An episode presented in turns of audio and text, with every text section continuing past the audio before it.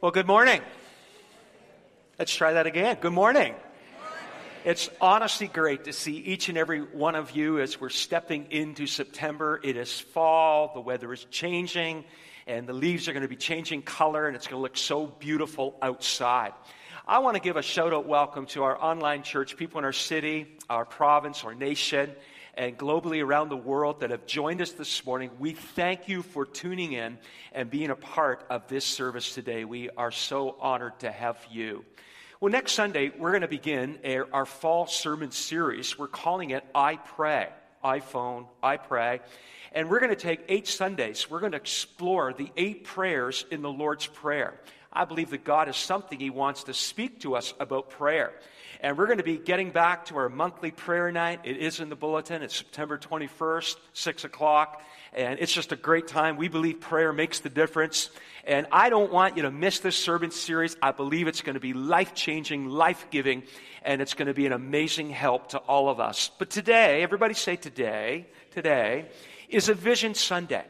And I've been praying and just asking God for a scripture to, to launch us into the fall season. And, and I started to explore God's word, and I couldn't shake a scripture. We're going to come to in a moment. It's in 1 Chronicles chapter 12. And I want you to pull out your sermon outline. It is on the back of the bulletin, or you can pull it up on your handheld device. This is a unique title. I'm calling this message today the Issachar Anointing. I actually believe that God has a special plan, a special purpose, a special DNA, a special anointing for every church.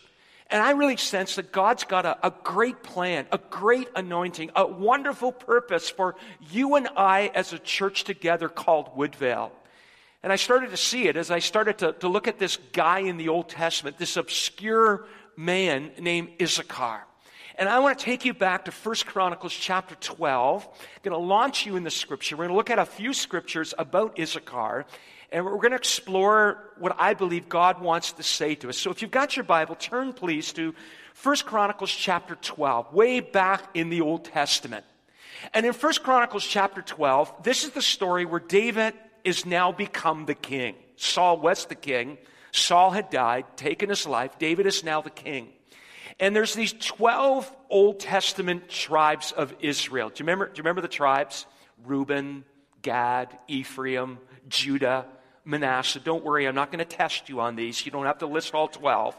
And, and they're the 12 sons of Jacob. And the 12 sons of Jacob and their families became known as the 12 tribes of Israel. And you come to 1 Chronicles chapter 12, and each of the 12 tribes had these volunteer soldiers, warriors, that said, I'm going to come alongside David. And, and, when you read 1 Chronicles chapter 12, well, let's, let's read verse 23 because it's a key verse. These are the numbers of the men armed for battle who came to David at Hebron to turn Saul's kingdom over to him as the Lord had said. And when you begin to read this, you're going you're to read about each tribe and the, the number of soldiers that came. And you're going to read words like they were armed for battle, they were ready for battle, they were warriors. There's these great descriptions. And every number represented a soldier. But then, when you come to the tribe of Issachar, everything changes. And you see a description about the men of Issachar that's it's not about any of the other men. And it's verse 32, and I'm going to read it to you from, from Issachar men who understood the times and knew and knew what Israel should do. 200 chiefs with all their relatives under their command. Wow! I'd love to have those guys on my team. I mean, everyone else was armed for battle, ready for battle, and equipped for battle. It's all cool and it's all good. But these guys from Issachar, they understood their times and they knew exactly. They heard from God what Israel should do. They brought something to the table. They brought something to David's team of soldiers. And so this morning, for just a couple of moments on this Vision Sunday, I, I want to remind us, I, I want to refresh us. I, I want to give to you 10 reminders, 10 character traits of the Issachar anointing, 10 things that I really felt the Spirit of God was saying to me to say to you and I that I believe is visionary for this church and for this house. So before I get to them, can we just bow our heads? Can I lead us in prayer? God, I, I'm asking that you would help me this morning to unpack these few thoughts that you've been really stirring my heart for. I, I pray, God, that, that these thoughts would catch in the house. I pray, God, they wouldn't just go into our ears and our head. I pray they would get deep in our heart in the name of Jesus. I pray, God, that there would be an incarnation of a special anointing of you for this place. I really believe, God, you've got some exciting days ahead. I can't wait to see all that you're going to do. So give us ears to hear, hearts to receive. Jesus' name. Nobody whispered. Everybody shouted, Amen. Amen. Come on, put your hands together and celebrate our Lord for a moment. Come on, celebrate our Lord. Amen. All right, 10 characteristics, 10 reminders. Number one, when there's an Issachar anointing, there's a keen understanding, a keen understanding of what is happening around you. You don't have your head buried in the sand. You aren't isolating yourself from your culture. You understand the times. You know what is going on. I started the ministry in 1985, and I'm telling you right now, it's a real different world to pastor in 2019 than in 1985. Things are so much different. And sometimes as a church, we get all resting on we got to be biblically sound, and we got to be biblically sound. We got to be true to God's word. That's your moment to say amen, all right? Come on, that's your moment. We got to be true to God's word, amen? Do you really believe that? We got to be true to God's word, biblically sound, but that is not in opposition to being culturally relevant. I mean, biblically soundness is the message, and the message never changes. But culturally relevant is the methods, and the methods change, how you reach your community, how you understand the people that are out there. Becoming aware, you begin to care. When you begin to understand what is out there and the people's needs and what is going on in society and, and, and what, is, what is really happening out there. You see, the men of Issachar weren't just soldiers, they understood the times. They knew their culture. They knew what the word of the Lord said. They understood what was happening around them in church. We got to be a church that understands our culture. I mean, I'll tell you, one of the many things I love about this church is that we are intercultural. We got 75 plus nationalities. I mean, I mean, that's the way it should be because we're in a city that is multicultural. If out there is multicultural, in here needs to be multicultural.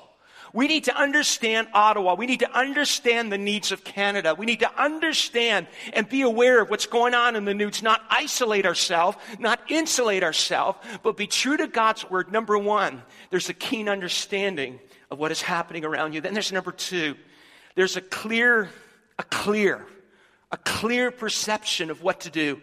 I'm sure there's nobody in the house that would disagree with me. You want to hear clearly from the Lord, amen? You want to know, thus saith the Lord. And the men of Issachar, they knew, they knew with confidence what Israel should do. They had heard from God. You see, church, we don't want vision from a book. We don't want vision from a church around the world. We want God's blueprint for this church at this time in this city, what God wants to do in and through us. We don't want to be a cookie cutter church. We want a church that's got the Holy Spirit blueprint for us today. We want to hear from heaven what He wants us to do. That's, that's another moment to say amen. It's all right. Come on. We want to hear the heart and the voice of God. And when there's an Issachar anointing, you got a clear perception of what to do. Then there's number three there's an increased influence to those that are around you. And I just want to push pause, and I, I, I want to share this from my heart, and, and I hope you hear my heart today. I, I honestly believe that God is posturing and positioning this church for a greater influence in this city and in this nation and around this world. I believe God is raising up this church to do greater things in the days ahead, and He wants our influence to expand. He wants us to fix our eyes so outside the walls of these church and even beyond this city. I really believe that there's a mantle on this house for the nation of Canada. And I really believe that God, in the days ahead, if we walk in humility and leaning on Jesus, is going to increase our influence in this city and in this nation and even around this world. There's a mantle on this house church. There's an anointing of God on this place. It is bigger and greater than we could ever imagine. So I want to show you God's word. Look at verse 32 of 1 Chronicles chapter 12. It's, it's, it's our text. There were 200 chiefs, and chiefs means leaders. I mean, there's 200 leaders with all their relatives under their command.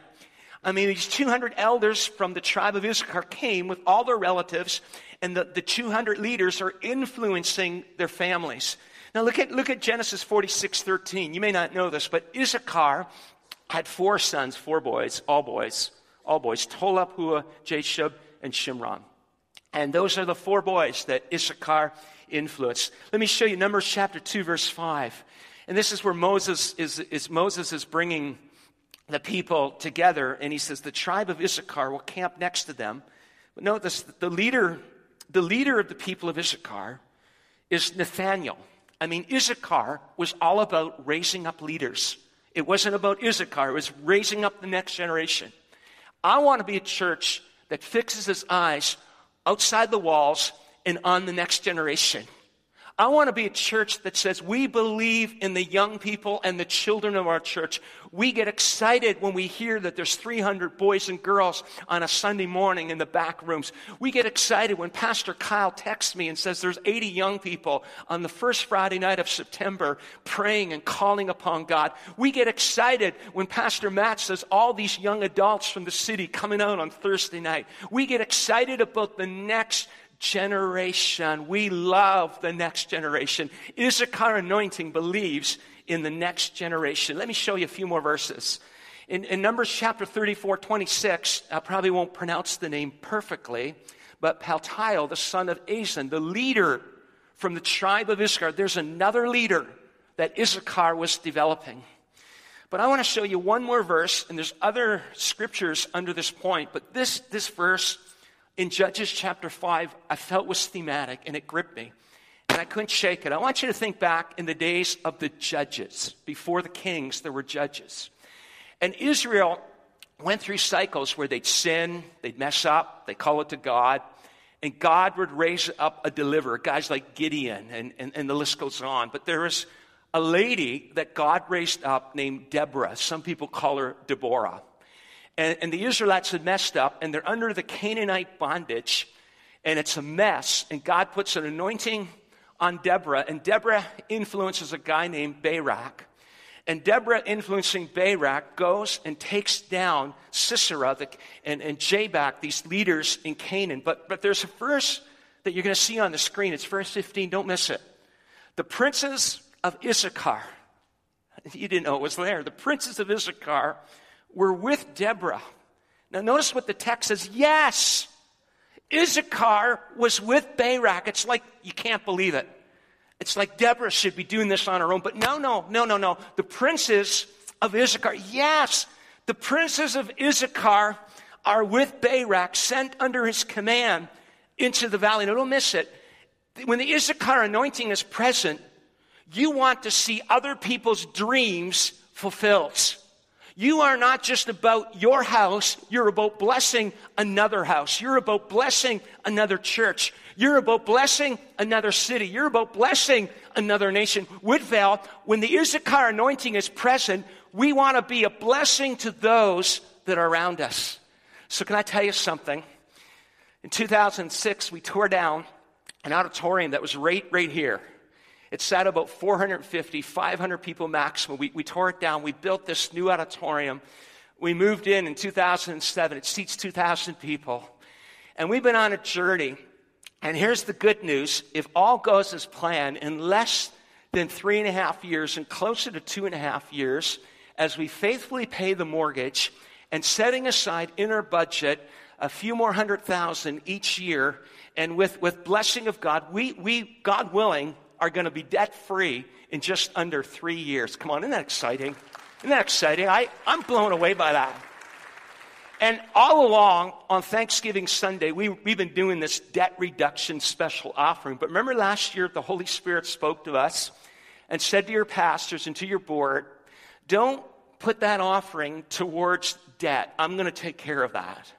Put it towards outside. There's, there's, there's the Issachar anointing.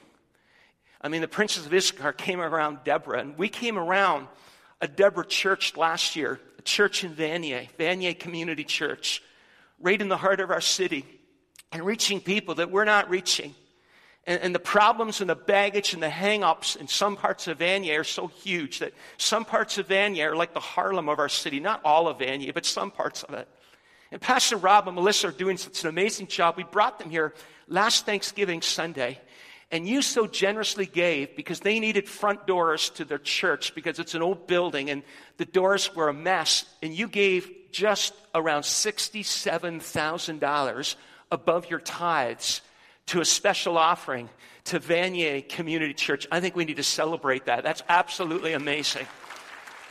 So, Thanksgiving is coming up, and your pastors and board have been saying, Holy Spirit, what do you want us to do this year? We know it's not for the mortgage because you're, you're just going to keep blessing and you're going to bring more people in and giving's going to keep going up and that mortgage is going to be fine. Outside the walls, we felt the Spirit of God show us three things. Do you want to hear what they are? Come on, do you want to hear what they are? I want to tell you, but do you want to hear what they are? So, three things. Number one, we are not going to abort our commitment to Vanier Community Church. We got teams going down there. You can become a part of a team going down to serve. Come to serve class. We'll release you to it. We got teams going down there. We, we had a pod outside and we packed two pods of clothing. Remember that? We overwhelmed them. But they've got another financial need. I mean, the doors are fixed, but the stairs are a mess. I mean, you can't even get to the new doors without tripping on the messed up stairs. And so we're going to help them repair their stairs and we're going we're gonna make sure that those stairs are intact. And we're going to raise money on Thanksgiving Sunday to help that church get those stairs in order so people can get up, get in, and hear the gospel of Jesus Christ. We're so pumped about that. Come on, we're excited about that. We want to do that. We want to do that. But number two, there's a Pentecostal church that's being planted in our city in a very unique location.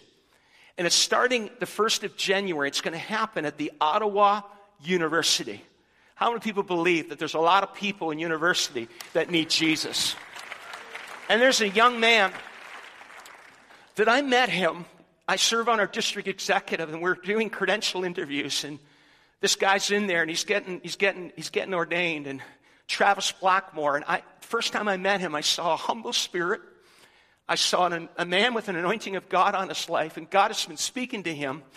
In January, he's going to start a church at the Ottawa University to reach those thousands and thousands and thousands and thousands and thousands of students. I mean, that church is so, that, that, that university is so far away from our building. We're kidding ourselves to think that someone who comes into the city is going to find a bus route to get here on a Sunday morning. They might do it once. and It'll take them hours to get here. We need to start a church in the Ottawa University, and Travis is going to do that. And he's got needs. He's got needs. One of those needs, he needs his audio visual equipment.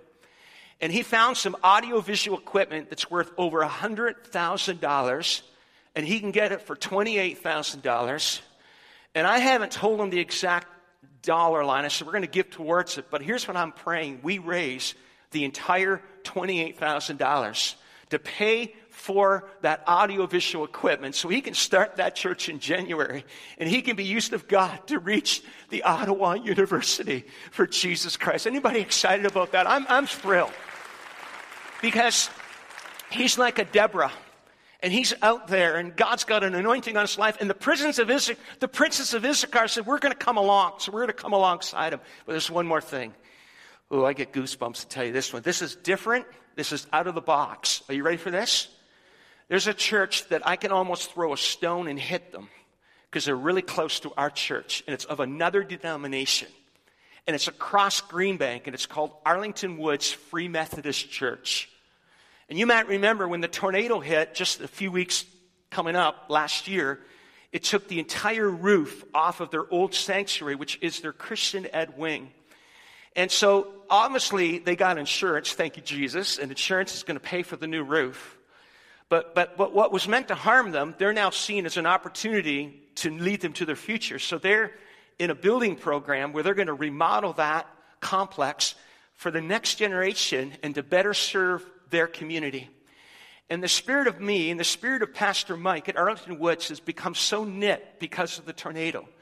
And he sat with me a few weeks back over coffee and wanted to show me the plans, and he was excited and this might shock you. This is, this is, this is so out of the box that right this morning, our assistant general superintendent of the Pentecostal Assemblies of Canada is speaking in that church, helping them raise funds for their building program. I think that's pretty cool. And they, they've hired the same architect that built this building here. And so he said to me, Mark, we're in this together, reaching this side of Ottawa. Would you come on a Sunday morning and just pour into our church for five minutes and pump them up and just help us, help us in the street? I said, buddy, I'm there. And I'm going to AWOL on a Sunday morning between two morning services and show up late for a second morning service, get my five minutes to encourage them. But then Holy Spirit spoke to me and said, you need to bring a check and you need to sow a seed from Woodvale into that church to help them reach people for Jesus Christ. And so I'm believing that we're going to take a $10,000 check to that church to sow into what they're doing to help them see their vision fulfilled so that they can remodel that building for, for the community and the next generation so that we together can reach people for Jesus Christ. I am so pumped about that and I can't wait. So you add it all up. Come on, give a clap offering to the Lord.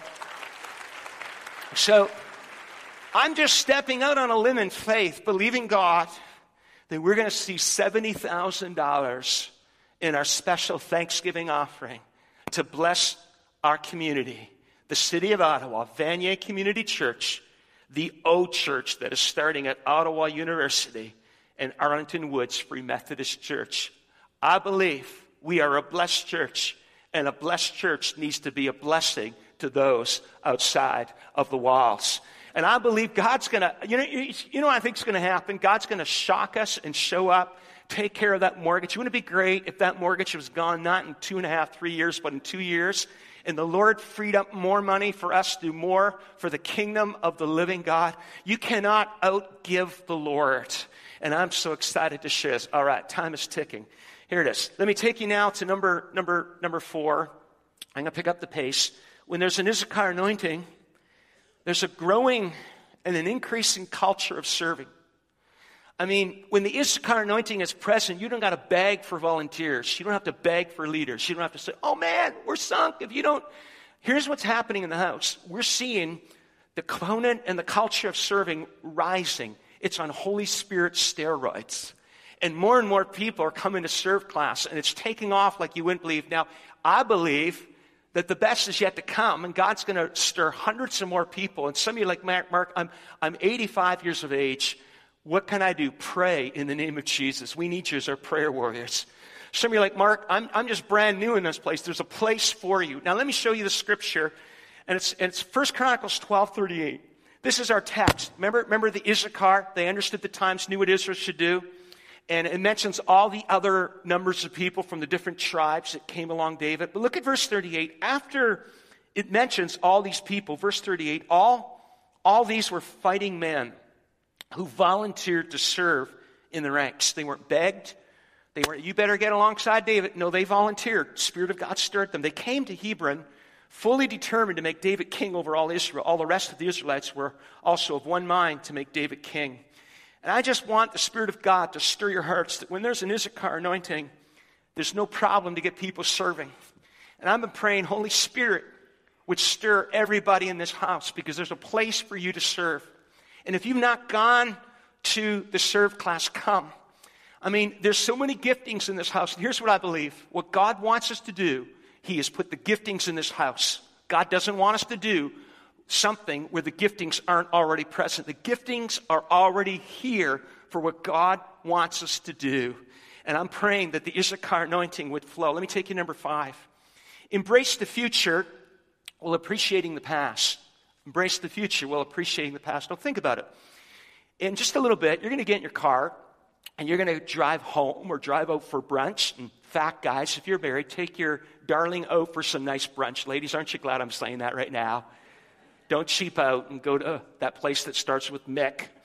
Uh, go somewhere really nice and bless. Anyhow, anyhow, you're going to get in your car and your windshield is so big, but your rear view mirror is so small.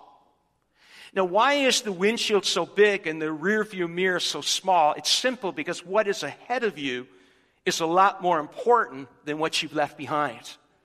Now, can you imagine if it was the invert? Can you imagine getting in your car and your windshield was the size of your rearview mirror, and your rearview mirror was the size of your windshield? Now picture that in your head. You'd be like squinting your eyes trying to see what's ahead of you, going, I don't want to see what's behind me. I'm glad my windshield is a lot bigger than my rearview mirror. Church, when there's an Issachar anointing, we appreciate the past but we embrace the future. We believe our best days are yet to come. And I prophetically say over this house, the best days for this church are yet to come. Greater things are going to happen in the name of our Lord Jesus Christ. And, and the windshield's bigger because what's in front of you is a lot more important than what you've left behind. So let me read to you a couple of verses. 1 Chronicles 10, 13, 14. Saul died because he was unfaithful to the Lord. He was the king before. He did not keep the word of the Lord, even consulted a medium for guidance. Verse 14, and did not inquire of the Lord, so the Lord put him to death, turned the kingdom over to David, son of Jesse. Then you come to chapter 11, verse 3, when all the elders of Israel come, came to King David at Hebron. Hebron's just a small place outside of Jerusalem. It's like 13 miles outside of Jerusalem. And that's where David was, was placed as king. He made a covenant with them.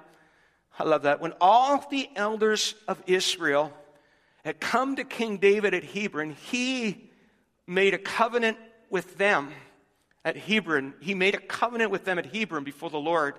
And they anointed David king over Israel. As the Lord had promised Samuel, I make a covenant with you today that we're going to labor and work together. And we're going to embrace the future that God has because the best days are yet to come. The best days are yet to come. So you got to embrace the future while appreciating the past. The number six, realize please that God fulfills his perfect will through imperfect people. I'm not perfect. You're not perfect. Jesus is perfect. And I'm going to read something to you that might have shocked you, but, but I, I don't know if you saw this, but I'm going to show you what the Bible says about the birth of Issachar. And you're going to go, what? That's in the Bible? So Genesis 30, verse 14, actually down to verse 18. Your notes will say down to verse 17, but I'm going to read it down to verse 18. Now, before I read it, Jacob really fell in love with Rachel, wanted to marry Rachel, goes to Laban, the dad, and the dad tricks him. He ends up working, and he gets, he gets Leah first, then he gets Rachel. And there's Leah, and there's Rachel, and there's Jacob. And, and, and Leah already had four sons. One of them was a guy named Reuben, and Reuben became one of the tribes, the Reubenites. Now look at verse 14 of Genesis 30. During wheat harvest, Reuben went out in the fields. Many people think he's like eight years of age and he found some mandrake plants. Anybody know what a mandrake is? It's only mentioned twice in the Bible. And the other time it's mentioned is the revealer. It's Song of Solomon, chapter 7, verse 13. Write that down. SOS 713. The mandrake was the love plant. It really was. It was like a, a, a unique fruit. Some think it was a vegetable, but it gave off a love fragrance. And the Song of Solomon, chapter 7, they're getting the mandrake, and they want that fragrant, that aroma of romance to be there. And Reuben, Reuben, Reuben, he's out in the fields, and he found some mandrake plants, which he brought to his mother Leah. Leah didn't have any children yet. And Rachel said to Leah, Rachel said, to, oh, sorry, Rachel didn't have any children yet. Leah did. Rachel said to Leah, Please give me some of your son's mandrakes. Look at verse 15. But she said to her, Wasn't it enough that you took away my husband? Will you take my son's mandrakes too? Very well, said Rachel. Now note this. This is how Issachar was conceived. Rachel said, He can sleep with you tonight in return for your son's mandrakes. That's right there in the Bible. That's how it all began. Look at verse 16. So when Jacob came in from the fields that evening, Leah went out to meet him you must sleep with me, she said. Now, note this. This is this. It's right here. It's going to shock you. I have hired you with my son's mandrakes. Now, wouldn't you love down the road? Well, tell me about where you were born. Well, well, my dad was hired for mandrakes, and that's how I was conceived. So he slept with her that night. Verse 17 God listened to Leah, and she became pregnant and bore Jacob a fifth son. This is Jacob's fifth son and it comes through Leah. Verse 18 Then Leah said, God has rewarded me for giving my servant to my husband. So she named him Issachar. Now, if we were Hebrew, we'd say Yissachar. And Issachar comes from two Hebrew words. The name Issachar means son. Son is right there, of hire. son of hire. That's what his name means. And you've read it, you heard it. I've hired you with my son's mandrakes. That's how it all began. Some of you are sitting here today going, Well, Mark, if I unpack my upbringing and my past and thinks about what's gone on in my family, it's, it's kind of messed up. But how many people believe God can put the fun back into dysfunction? How many people believe God can take us from our imperfect past and accomplish His perfect will through imperfect people? How many people believe God can release an Issachar anointing? Come on, people, and do something great. So I, I had to share that with you. I, I just thought that's, that's a wild scripture. It's right there. Number seven. Number seven. A strong character in a weak moral society. Let this one sink in. A strong character in a weak moral society. We're going to end with one more scripture, and it's found in Genesis 49. So if you got your Bible, you, you need to go to Genesis 49. And in Genesis chapter 49, Jacob is an old man. And he knows he's going to die, and he brings all his sons around him 12 boys. Come here, Reuben. Come here, Gad. Come on, Manasseh. Come on, Issachar. Come on, Judah. Come. And he gathers them around, and he does something in that culture they did often. They would prophetically speak over their children. God would unpack the future for their children, and they would speak it over their life. I want you to picture old guy Jacob and Jacob's sitting there and brings his boys up and he puts his hands on them and he speaks over them. And I mean, they're all good words. Like, Reuben, you're my firstborn, my might, the first sign of my strength, excellent in honor, excellent in power. I mean, it's pretty cool stuff. Then he, Judah, your brothers will praise you. Your alliance club, the scepter will never depart from Judah. All these guys are getting these really cool words until Jacob speaks over Issachar. And I'm not trying to be facetious, but I'm trying to drive home a point. Look at verse 14. He brings them together and says, Issachar is a raw boned donkey. How would you like for daddy to call you and say, You're the donkey in the family? Now, there's another word for donkey, and I'm not going to say it. But Jacob is calling his boy a donkey. Doesn't sound too encouraging, does it? Now, I don't know about you, but there's a characteristic of every animal. When someone is sly, they're as sly as a fox. When someone is really hungry, they're as hungry as a bear. You, you know it. When they're really soft and tender as a kitten, but when you're like a donkey, you're as stubborn as a donkey. Now, I kind of tricked you because Jacob actually didn't say, my boy's a donkey. Well, he said donkey, but he said he's a raw boned donkey. Raw boned. And that's raw bone's the key word. And when you study the ancient word raw boned, it, it means strength. It means strong.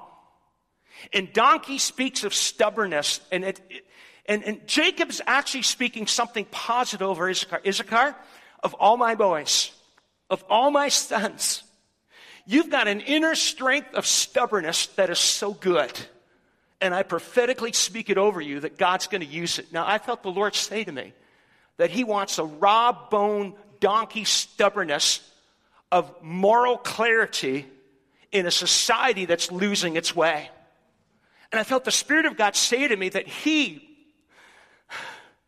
if we are willing, and if we humbly turn our face to our community, and we keep doing what we're doing to bless the city. The, the name Woodvale is going to become so known in this city. But here's what I felt the Lord saying. He wants to raise up this church and other churches to be the moral compass in our city. He wants to release a raw bone donkey anointing that we will have conviction in the midst of chaotic worlds. That we would have a clarity of God's word. We would stand true to God's word. That God would use us to be a moral compass to point people to Jesus Christ. That we would make Jesus famous in our city. I don't know about you, but I want a raw bone, stubborn, tenacious donkey anointing in this house. That we would have a moral compass that is honoring to God Almighty. That we would stand on the truth of God's word. We would be truth and grace. Truth and grace walking in the anointing of the Lord. Do you receive that this morning? A strong character in a weak moral society. When there's an Issachar anointing, you don't lose your way. You don't water down the gospel. You don't step away from the truth of God's word. You stand on the word of God and you function in truth and grace. God release it. Then there's number eight. A total dependence on God. Now, I tell you, man, I saw Jacob's speaking over Issachar. He said, You're a raw bone donkey. But look at verse 14 to 15. Lying down among the sheep pens. Picture a donkey lying down in the sheep pen with the sheep. When he sees how good is his resting place and how pleasant is his land. And Jacob is prophetically speaking about the land that the Issacharites are going to receive in Canaan. And he's saying it's going to be a resting place. But he's also spiritually speaking about Issachar. You, my raw boned donkey, are going to lie down in the sheep pen. Now, here it is. Sheep will only lie down in the sheep pen when they're near the shepherd. Sheep won't lie down when they are in fear. They will lie down when they're in the presence of the shepherd who protects them. I felt the Lord say to me, that what he wants to do in and through you and I as a church is so big and so great that we better lean in and depend fully on Jesus. Because it's not going to be our strength. It's not going to be our might. It's not going to be our power. It's going to be His might, His power, His anointing, and He's going to receive the glory. But we better fully depend on Jesus to do what He wants to do in and through us. We need to be like the raw boned donkey lying down in the sheep pen saying, I totally trust in you. And I tell you where I'm at. I'm just leaning in on Jesus. Say, Lord, where you lead me, I'm going. What you say, I'm going to do. I'm going to lie down and rest in you and walk in the Spirit. This is not my church. You are the CEO. You are the chief cornerstone of this place, and we lift up your name. Is there a witness in the house? A total dependence on God. I'm almost done, but number nine is real key, and I only have a couple minutes to say it. When there's an Issachar anointing, you become a burden bearer for others. What did Jacob say over Issachar? You will be a raw boned donkey lying down in the sheep pens, and you'll find rest in the land. And it says, He will bend his shoulder to the burden. Issachar, you're going to be a burden bearer. You're going to lift burdens. You're, you're, of all my boys, the people of Issachar are going to bear the burdens of others. I believe what the Lord gave me in a dream that I've had more than once and I can't shake and I won't repeat it. Remember the dream of the room, the untapped room, the physical untapped room? And I got in that room and said, Why aren't we using this? And the Lord showed me that there's unused gifts in this place that He wants to tap into and He wants to use us in a greater way. And I, I could share that dream to you privately if you haven't heard it before. But, but I felt the Lord saying to me, He wants us to bear the burdens. And the Lord gave me an analogy. Evelyn and I were on holidays and we stayed in some hotels, and hotels are nice. And man, we had good breakfast in the morning, and nice room, and, and a pool, and the bed's made, and people are coming in and cleaning it. But you know, church, God hasn't called Woodvale to be a hotel. Here's the analogy God has called us to be a hospital. He's not called us to be a museum for the perfect. He's called us to be a hospital for the hurting. And I'm in hospitals all week.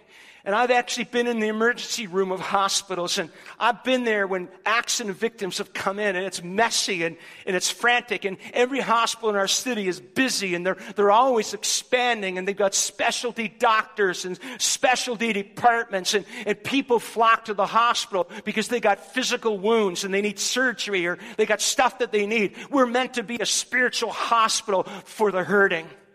And this week we are launching our life groups.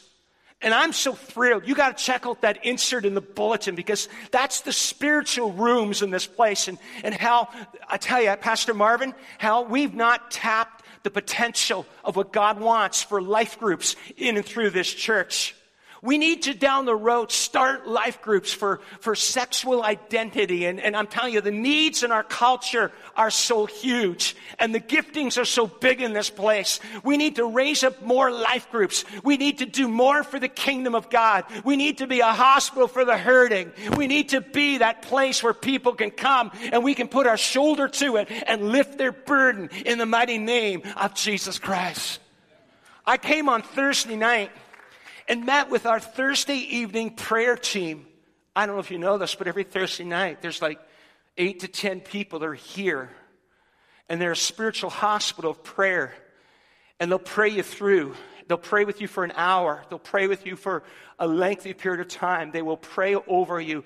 They are a spiritual hospital of prayer on Thursday night. Spread the word. Don't just come on a Sunday for five minute prayer at the end of the service. We got a prayer team on Thursday night that will pray you through. Praise be to the name of the Lord Jesus Christ. And I prophetically speak, God wants this house to be a hospital, a spiritual hospital, a spiritual hospital for Ottawa and the greater region. The best is yet to come. I don't know if you know this, but we're at a point in our building that we have no more room on Monday night for the life groups. You're like, Mark, a big building like this, and there's no more room on Monday nights, big building like this, and there's no more room on Monday nights. We need more physical space to do what we're doing. Pastor Marvin took a team yesterday and they delivered flyers in the Morrison Gardens area, and we're starting Alpha at a school down the road for the community. Come on, I'm excited about that. I'm pumped about that. I'm pumped. But I want you to get it in your spirit when there's an Issachar anointing, you'll, you'll become a greater burden bearer. I'm going to close with number 10, and I'm throwing a lot at you. And I, I encourage you to take these notes home and let them sink in. But number 10, when there's an Issachar, Issachar anointing, you're going to be faithful in the tough seasons of life. As Jacob spoke over Issachar, you're going to be a raw boned donkey. You're going to be lying down in the sheep pen. You're going to bend your shoulder to the burden. They said something else that probably rocked Issachar's mind. You're going to submit to forced labor. And there was a season, they believe, that the people of Issachar were under forced labor. What does it say? You will submit to forced labor. It's like God was saying to Jacob, My will is going to include some tough times. And people of Issachar, you're going to go through some forced labor, but, but, but submit because I'm the God that's with you. And there's some of you right now in this house that you're going through something that is so tough. And you're sitting here this morning saying, Why me? Why this? And why now? And I feel the Lord saying to me to say to you, lie down in the sheep pen and trust God with your burden. And He, the great burden bearer, is going to bring you through this trial, bring you through this chaos, bring you through this dilemma. He is more faithful than you can ever imagine. And when you're in the tough season, let the tough rise up and keep going and not give up on God. When you don't understand the hand of God, learn to trust the heart of God. He's God. He's on a throne. He's not abandoned the throne. He's for you. He is not against you. He's the King of Kings. He's the Lord of Lords. He's the Alpha, the Omega, the beginning, the end, the sweet rose of Sharon. He's my Jesus. Put your hands together and celebrate our Lord our Savior Jesus. I want to invite you to stand, Pastor Brad, if you would come and begin to lead that song, Egypt. And as you stand, would you bow your heads and close your eyes? And I'm asking if at all possible that no one would leave unless it's absolutely urgent. I feel in my spirit in these final moments, there's something that God wants to do. But there's two things that I feel the Lord is saying to me. And the first one, I ask it every Sunday, and I ask it again this morning. If today was the day that you died and you stepped into eternity, do you know that you know that you know that you know that you're going to heaven? Sir, ma'am, on the main level, in the balcony, in the risers, watching on live streaming. Was there a time, a place, a moment that you asked Jesus Christ personally into your life? Ask Him to forgive you of your sins. Ask Him to be your Savior.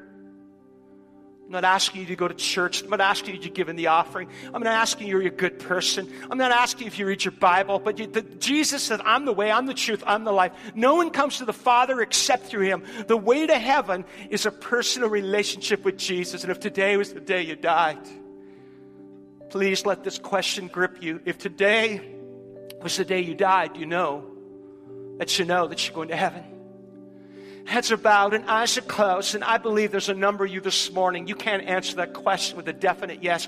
You've never looked at it that way. Or maybe you did it one time, but you, you, you know, I'm not in sync with God and I, I need to settle this morning. I need to get right. I want to be led in a prayer. And here's what we're going to do in just a moment. I'm going to count to three.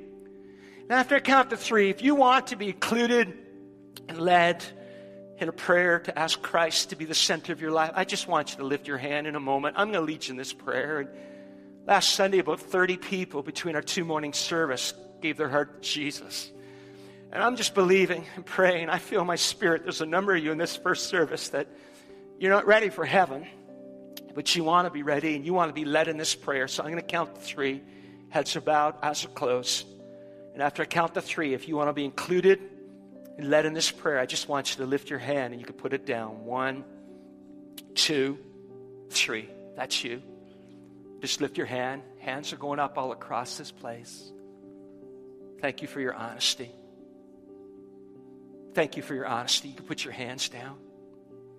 If you lifted your hand, I'm going to lead you in this prayer, and we're going to join you as you pray. So let's join these friends. Let's pray with them as they pray. Dear Jesus, I ask you into my life. Please forgive me of my sins. I have decided to follow Jesus. I receive you in my life. I confess you as my Lord and my Savior. Today, I say yes to Jesus. I prayed in Jesus' name. Amen.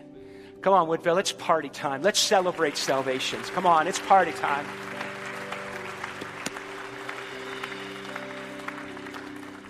There's a number of people in this first service that gave your heart to Jesus. Several things. On your way out, go to the follow walls in the lobby. We got a Bible for you, it's free.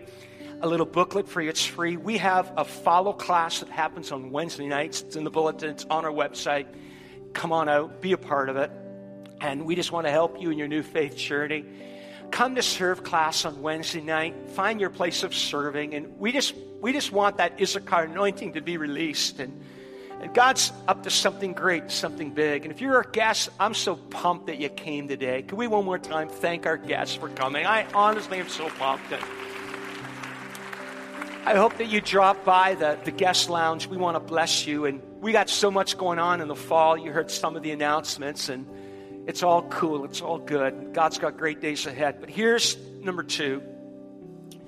When there's an Issachar anointing, Jacob said prophetically over Issachar, you're going to put your shoulder to the burden. Sometimes a burden is heavy. And sometimes it takes a lot of people to put their shoulder to it.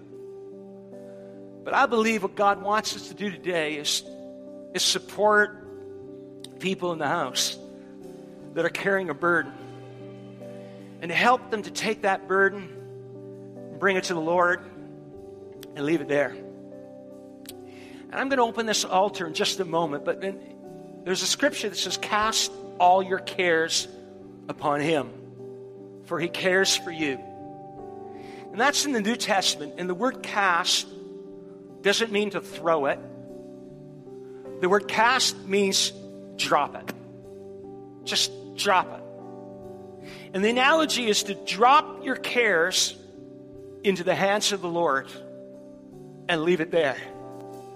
And I felt the Lord say to me, today in this house, there are people with burdens of sickness, burdens in their family, burdens in their finances, burdens in their own life. They're, they're carrying something and, and they're like, I, I, I'm, I, I don't, I need, I need God to bring breakthrough. And here's what we're going to do. We're going to take our burden to the Lord and we're going to drop it in the hands of Jesus. We're together going to pray that Jesus is going to, to lift the burden. So Brad, just start leading us. And if you, I want the altar workers to come. If you're carrying a burden and you like, you like prayer this morning, here's how we're closing. We're going to open this altar. Come on forward. Bring your burden to the Lord.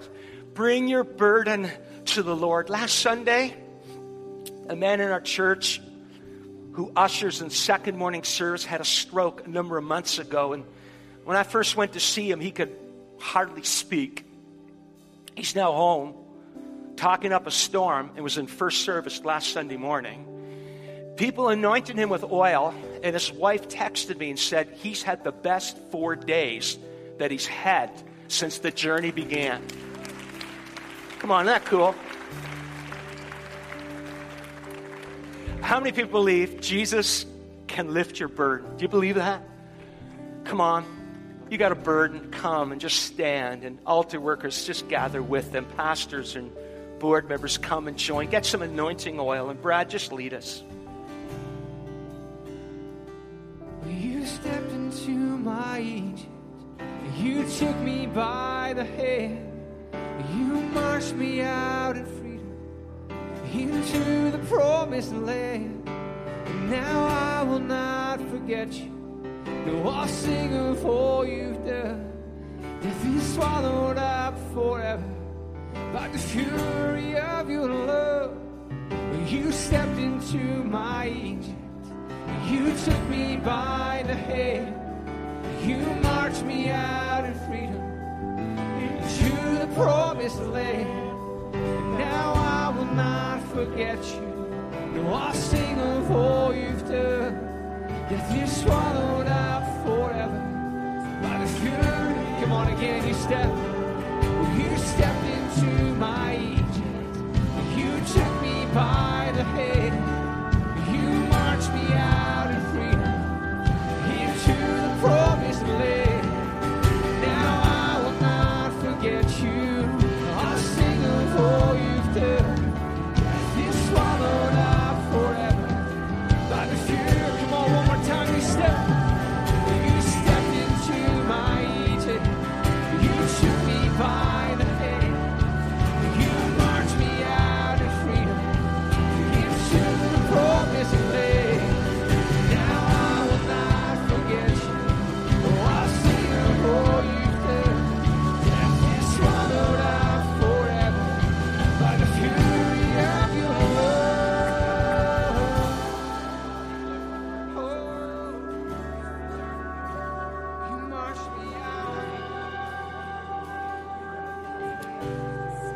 just a moment, I'm going to lead us in prayer.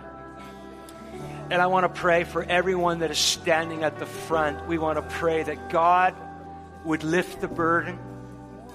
And after I pray, Pastor Brad, you feel free to keep leading us. And if any of you need to go, go with God's blessing. I, I know we got an army of children in the children's wing. And I know that we want our solo moms, our single moms, and their children to join us in the fireside room. We'd love to see you. But could we just lift our hands towards the heavens? God Almighty, we together pray for every man, every woman standing at this altar. There's so many needs and so many cares and so many burdens. And would we cast that burden onto you? And would you, Jesus, do a miracle in the name of the Lord? I'm asking God in these final moments that you would release that Issachar anointing over this house, over this place. We believe the best days are yet to come. And I pray, Almighty God, that you would let the windows of heaven open over this place, that now signs and wonders would follow the proclamation of the word. I pray that sick bodies would be healed in the name of the Lord, That God, just like a hospital has doctors, would you, Dr. Jesus, show up right now? Let brain tumors shrink and be gone. I pray cancer gone in the name of the Lord. I pray back pain gone in the name of the Lord. I pray headaches gone in the name of the Lord. I pray marriages restored in the name of the Lord. I pray in the name of Jesus that, that you would do miracles in homes and in lives of everyone in this place. Jesus, we give you the glory, the honor, the praise. We thank you for what you're doing. And we pray for a great week, a great week. And we give you the glory, the honor, the praise in Jesus' name. Everybody said, Amen. Amen. Pastor Brad, come on, go ahead. Give a clap offering to the Lord. Amen. Just lead us for a little bit. If you need to go, God bless you. If you want to come, this altar remains open. God bless you.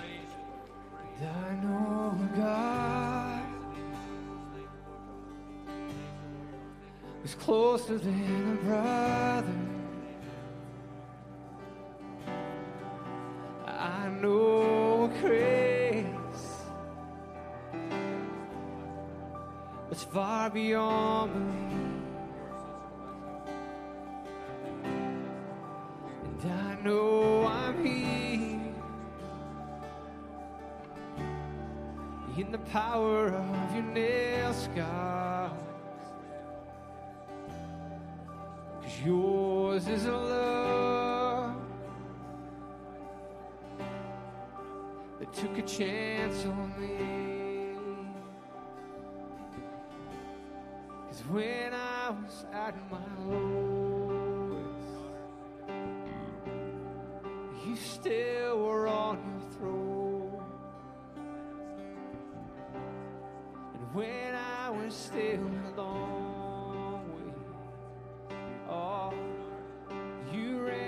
Bring me